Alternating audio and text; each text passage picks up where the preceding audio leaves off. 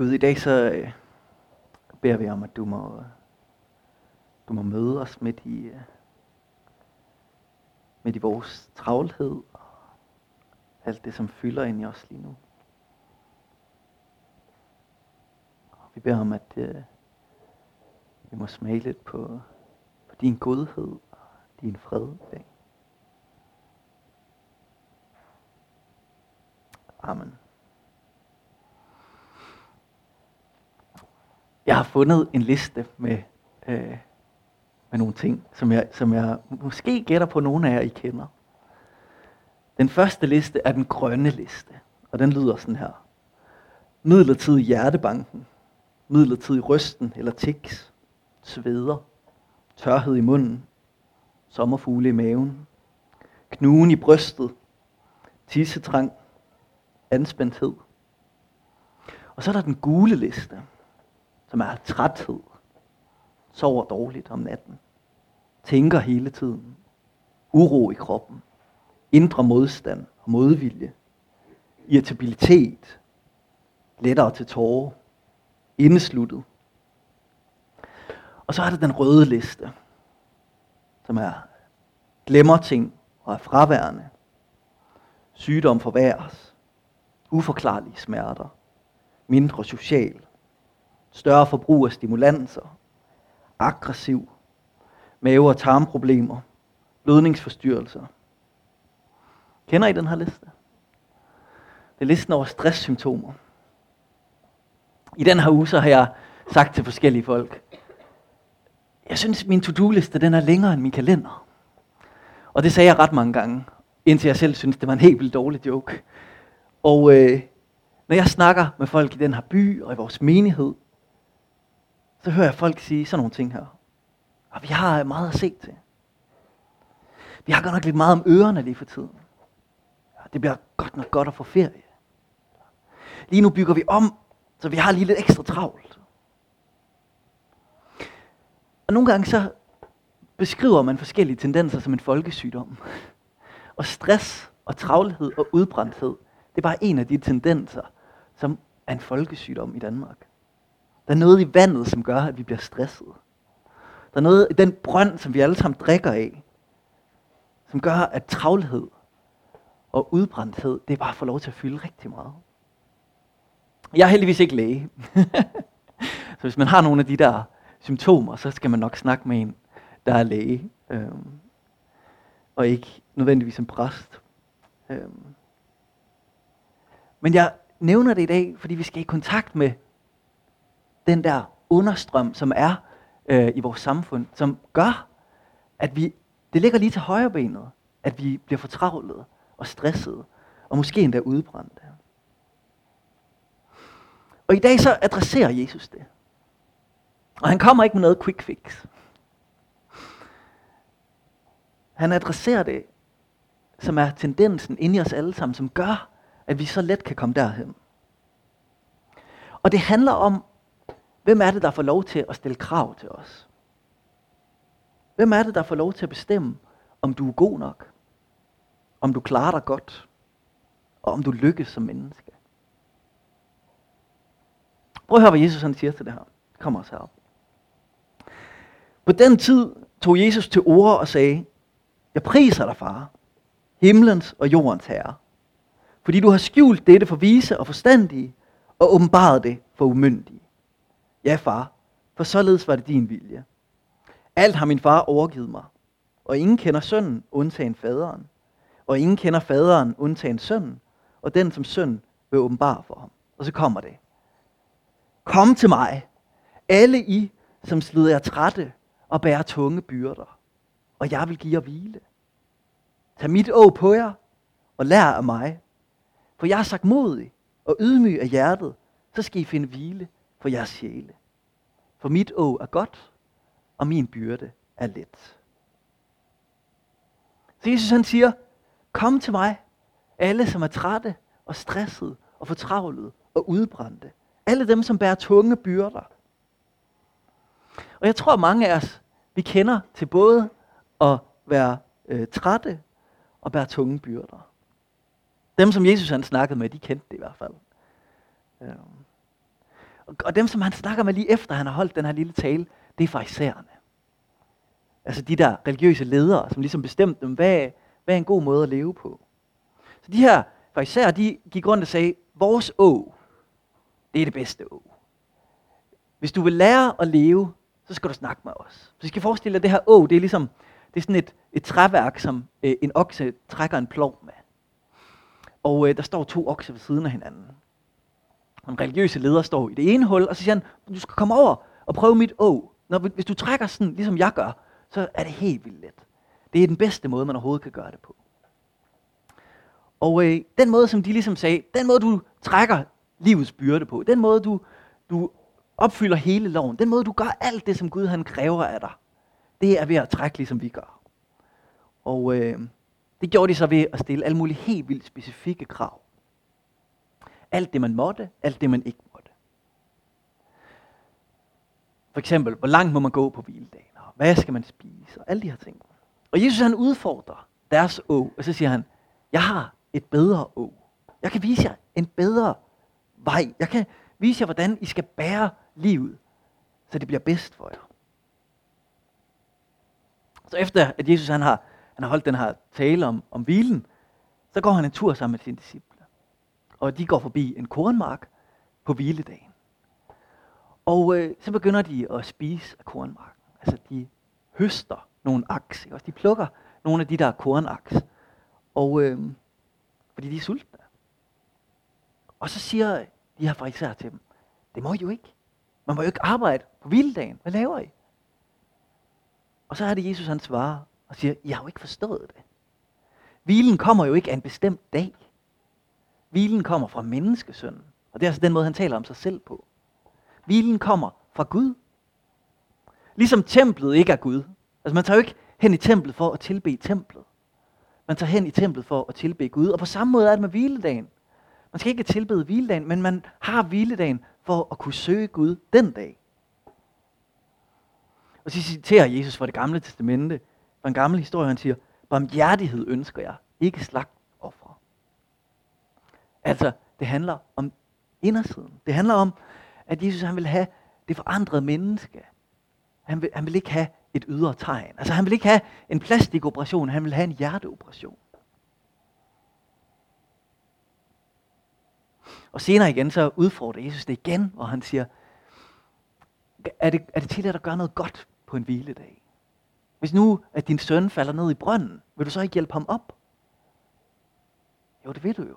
Fordi det er okay at gøre noget godt på en hviledag. Det handler ikke om at kunne sætte helt specifikke grænser for, hvad man må og hvad man ikke må. Det handler om at komme til ham, som er hvilen. Nå, helt ærligt, så tror jeg ikke, at der er ret mange af os, der har et stort problem med hviledagen. Jeg tror ikke, det er, der er nogen af jer, der mister søvn over, kan vide, om det er okay at lave mad tre gange på en hviledag, eller om man ikke må. Men det betyder jo ikke, at der ikke er nogen, der stiller krav til os. Der er jo masser af krav til os hele tiden. Der er masser af ting, som får lov til at bestemme, om du lykkes, eller om du ikke lykkes. Jeg har prøvet at, at nævne nogle af dem her. Du skal se godt ud. Du skal gå i det rigtige tøj. Dit skæg skal være skarpt. Dit hår skal være godt. Dit hjem skal være pænt. Det skal være ryddeligt. Både i legetøjet på stuebordet. Og du skal udnytte hele dit hjems potentiale. Da, da Bitten og mig, vi skulle flytte i vores øh, nye lejlighed, så, så øh, sagde jeg til folk, hey, vi, er, vi har fundet et nyt sted at bo. Og det første spørgsmål, som jeg fik, det var, Nå, er det større? Så sagde jeg, nej, det er mindre. Og så bliver der stille. Fordi det er imod normen. Man kan ikke flytte i noget, der er mindre.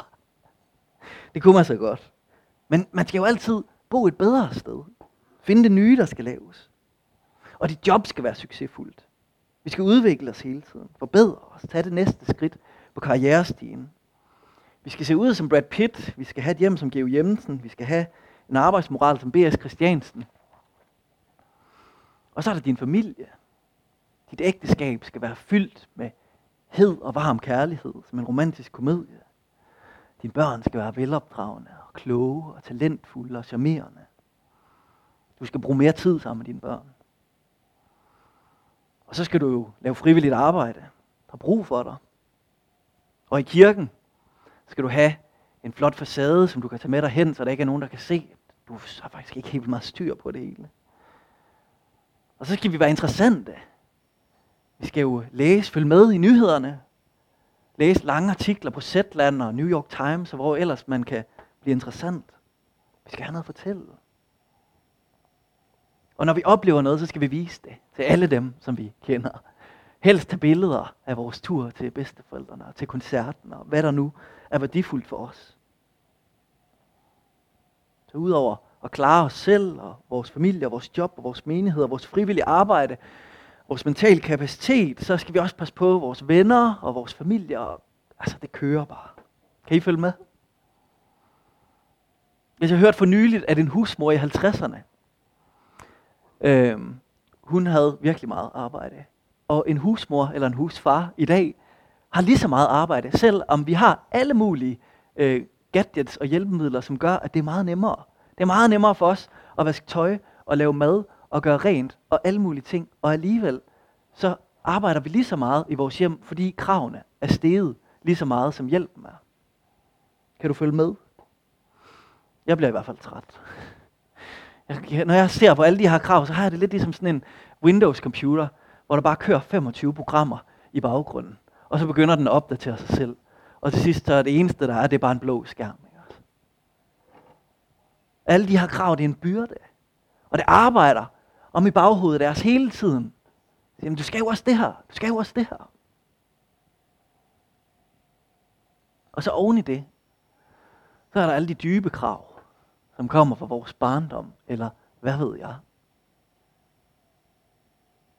Jeg, jeg kom i tanke om en, om en scene fra Gladiator, som er en god film.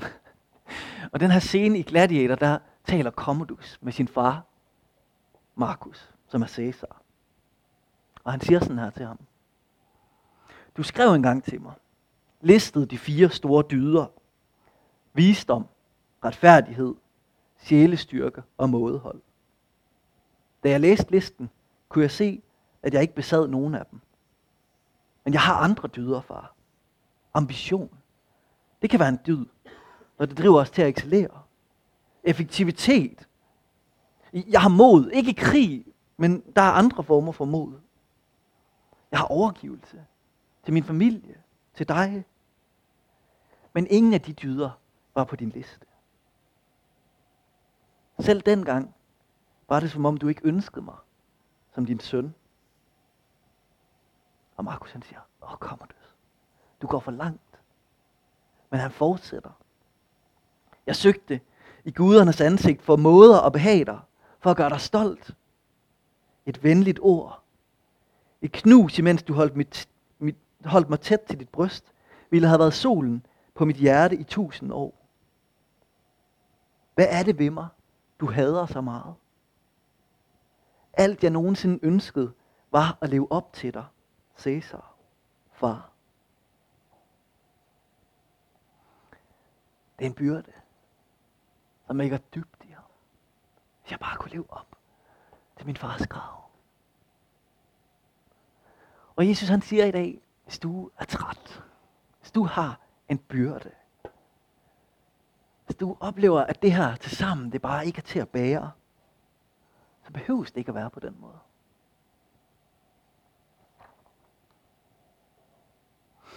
Jeg har læst en lille smule op på skam i den her uge. Jeg tror, noget af det, som kan gøre os åndeligt trætte, det er, hvis vi skammer os. Vi, vi, mange er så vant til, at i kristendommen, så bliver vi befriet fra vores skyld. Vi bliver tilgivet. Altså, der er ligesom et regnestykke. Hvis jeg gør noget forkert, så har jeg måske dårlig samvittighed. Og så hører jeg hver eneste gang, jeg er til Guds tjeneste, at Jesus han renser alt synd. Og så styrker og opretholder han mig med den tro til det evige liv. Og det er godt og vigtigt. Men hvad nu, hvis vores udfordring ikke er, at vi har gjort noget forkert? Hvad nu, hvis vores udfordring er, at vi føler os forkert? Det er skam. Det er, at vi ikke føler, at vi er gode nok. At jeg er forkert. Hvis de andre vidste, hvem jeg var, så ville de ikke have noget med mig at gøre. Jeg, jeg hørte en professor i teologi øh, i Aarhus, som sagde, folk i dag, de løber forbi kirken og over i fitnesscenteret. Det er et godt billede. Der er mange af os, der, der, der oplever, at vi, vi er ikke gode nok. Vi føler os forkerte. Og i stedet for at komme i kirken, så løber vi ned i fitnesscenteret og arbejder på os selv. At blive smuk nok, eller stærk nok. Og vi har virkelig en udfordring med skam mange af os. Og noget af det, som kan forstærke skammen, det er, hvis afstanden imellem vores ideelle virkelighed og vores virkelige liv, den bliver for stor. Jeg har det i udgangspunktet godt med de sociale medier. Men det er jo et af de steder, hvor at de to ting, de virkelig kan få lov til at blive spændt ud. Ikke også? Jeg er stærk, jeg kan arbejde 60 timer om ugen. Jeg er smuk, jeg får 150 likes hver gang, at jeg skifter mit profilbillede. Mine børn er søde, prøv lige at se dem. Jeg tager på interessante ferier, prøv lige at se de her billeder.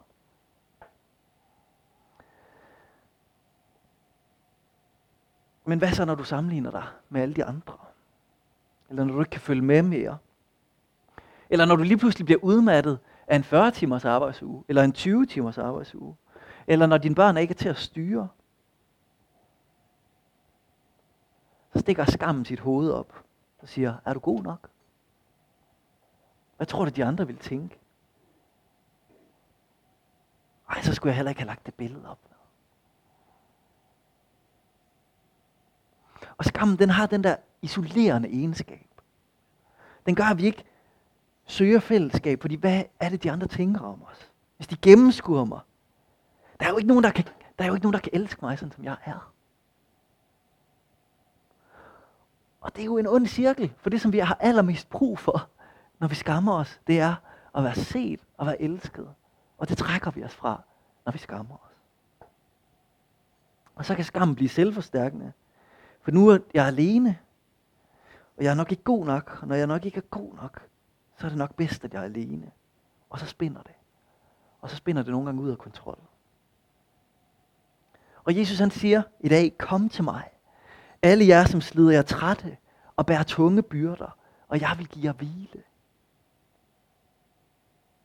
Jesus han vil give dig hvile for alt det der, der kan spinde ud af kontrol, for alt det, som gør, at det er tungt nogle gange at være menneske.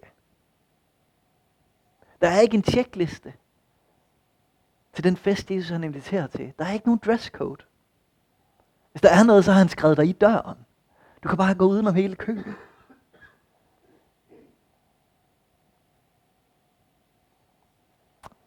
Da jeg skulle lære at prædike, så var der en af mine undervisere, der sagde til mig, når du holder en prædiken, så led efter de mennesker, der smiler til dig. Og så bare fokuser på dem. Og hvis der sidder nogen nede i, øh, i salen, der hvor, hvor du prædiker, som selv er vant til at prædike, så kan du være sikker på, at de smiler. Fordi de ved, hvad det betyder. At blive mødt af positiv energi. Og så sagde han, og det har, det har jeg brugt i, øh, i 10 år nu, det, det er et godt råd. Og, og det, som han så sagde, der var endnu vigtigere, det er, prøv at forestille dig, at Jesus han sidder der nu, på bagerste række. Hvordan ser han så ud? Han sidder ikke med armen over kors. Han sidder ikke og, og venter på, at du skal begå en fejl. Han smiler til dig. Han giver dig energi, og han siger, go for it. Jeg håber, det går dig mega godt. Jeg håber på, at du får lov til at sige noget, som er sandt og godt og livgivende. Han er ikke en dommer med hvide krøller. Han er ikke en bibliotekar, der kigger ned over brillerne og siger, Nå, var det det, du havde at byde på.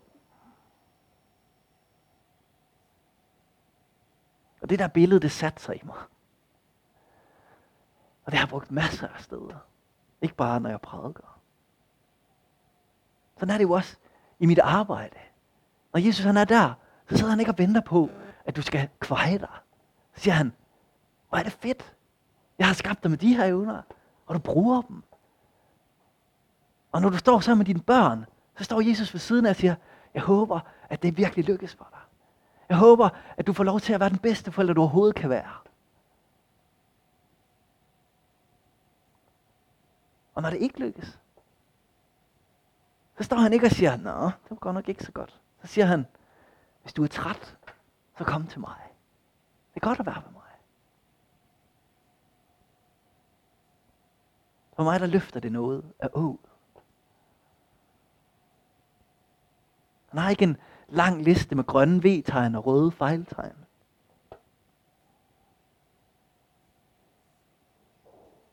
Og den hvile, som Jesus han kommer med, den kommer ved, at han viser os hen til faderen. Altså har fællesskab med ham. Så inden at Jesus han siger det her med, kom til mig, alle I som er trætte, så, så, øh, så, henviser han til faderen. Så siger han, jeg priser dig, far. Og så siger han, far og far og far. Fordi han er så optaget af faderen. Og noget af den hvile, som vi snakker om her, det handler om at lade Gud være den, som siger noget om os først. Jeg har undervist nogle konfirmander i den her uge, og øh, jeg snakkede med dem om, om skaberen og skabelsen.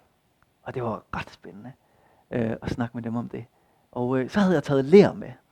Jeg tænkte, der står i, i 1. Mosebog kapitel 2 om, at, at da Gud han skabte mennesket, så formede han det af lær og blæste sin livsånd ind i det. Så tænkte jeg, det er godt for de her konfirmander at blive fedtet ind i lær, når vi skal snakke om det. Så husker man det ligesom. Og øh, så, så de blev fedtet ind i lær, og så sad de der med, med lær på hænderne, og så tænkte jeg, det er egentlig ret spændende det her. Gud han fedtede sig selv ind i lær for at skabe mennesket. Og så satte han sit mærke, sit aftryk. Ligesom sådan en baby, der sætter sit, sit aftryk i sådan en, uh, en klump med ler, så man kan gemme det. Sådan satte Jesus sin hånd på mennesket, så det for altid var mærket af ham. Så når Jesus han taler om, kom til mig, alle I som er trætte, så handler det om, at den som kender sønnen, kender faderen. Altså Jesus han er vejen til faderen. Ham som har skabt os. Ham som skabte fantastisk. Og når du kommer til Jesus, så siger han, prøv lige at se, hvor god du er. Prøv lige at se, hvor dejligt det er, at du er til i verden. Det vil jeg, så jeg skabte dig. Og det andet, der er ved det, det er jo, at Jesus han banede den vej. Den hvile, Jesus han taler om, det handler om, at Jesus han baner vejen til faderen. Når Jesus han fortæller om faderen, så fortæller han om den far, der står og venter hjemme på gården på, at den fortabte søn skal komme hjem. Og når han ser ham, så løber han ham i møde. Og så slagter han fedekallen. Fordi der er ikke noget, der ikke er godt nok til den søn, der vender hjem. Og Jesus han betaler prisen. Han viser dig, jeg vil dig. Jeg vil dig. Ja, der er ikke noget, der er for dyrt for mig. Jeg offrer mit liv for dig. Du er løskøbt, der er betalt for dig. Og du skal have adgang til faderen. Du skal have adgang til skaberen. Det er der hvilen den er. Det er der, du bliver sat fri.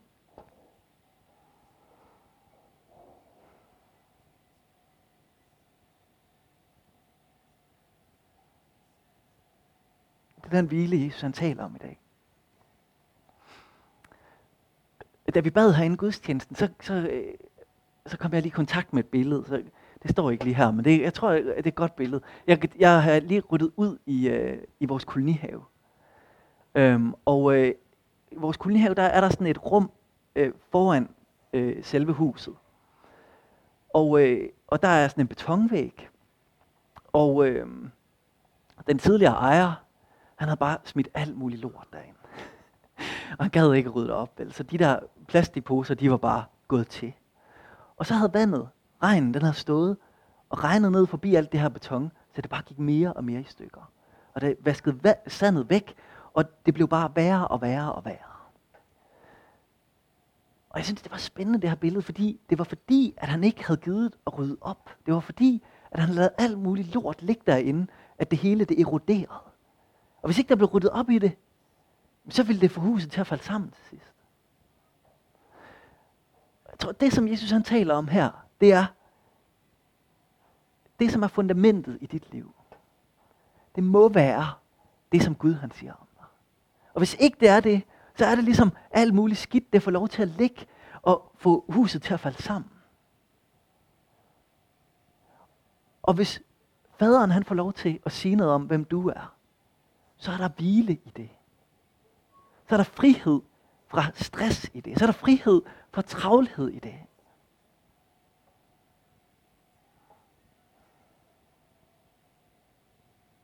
Faderen han tager imod dig, lige præcis som du er.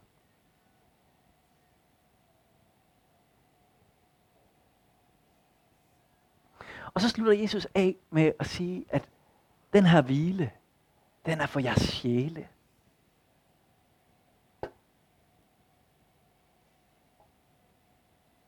Altså det handler om, at en ting er, at vi kan blive friet fra stress nu. Men der kommer en evighed. Og den hvile, som Gud han giver, den strækker bare ud i evigheden. Når han kommer for at dømme himlen og jorden, når han kommer igen, så er det godt at vide, at dem, der kender ham, de får hvile for sjælen. Den dybeste hvile. Den dybeste fred. Den helhed, som vi længes efter.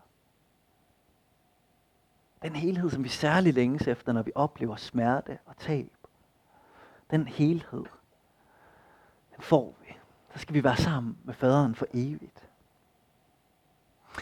Så i dag, så er det en tid til at modtage hvilen fra Gud. I dag er det en tid til at give slip på nogle af de krav, som møder os alle mulige steder.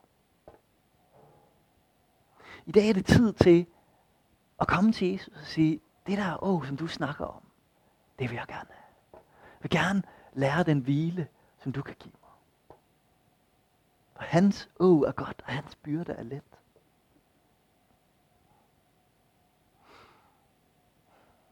Må Gud give dig hvile på travlhed og tunge byrder.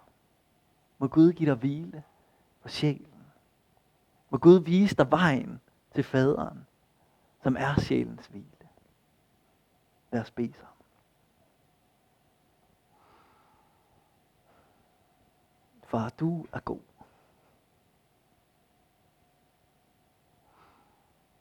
Og vi beder om, at vi må finde hvile ved dig.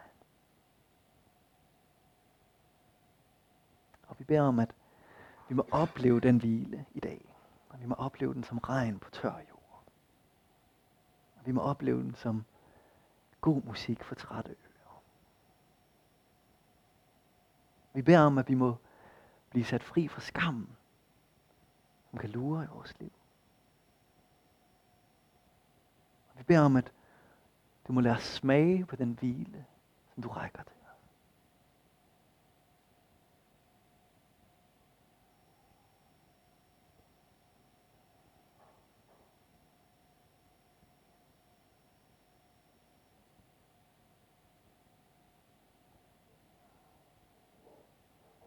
Kom, Helligånd, giv os din fred.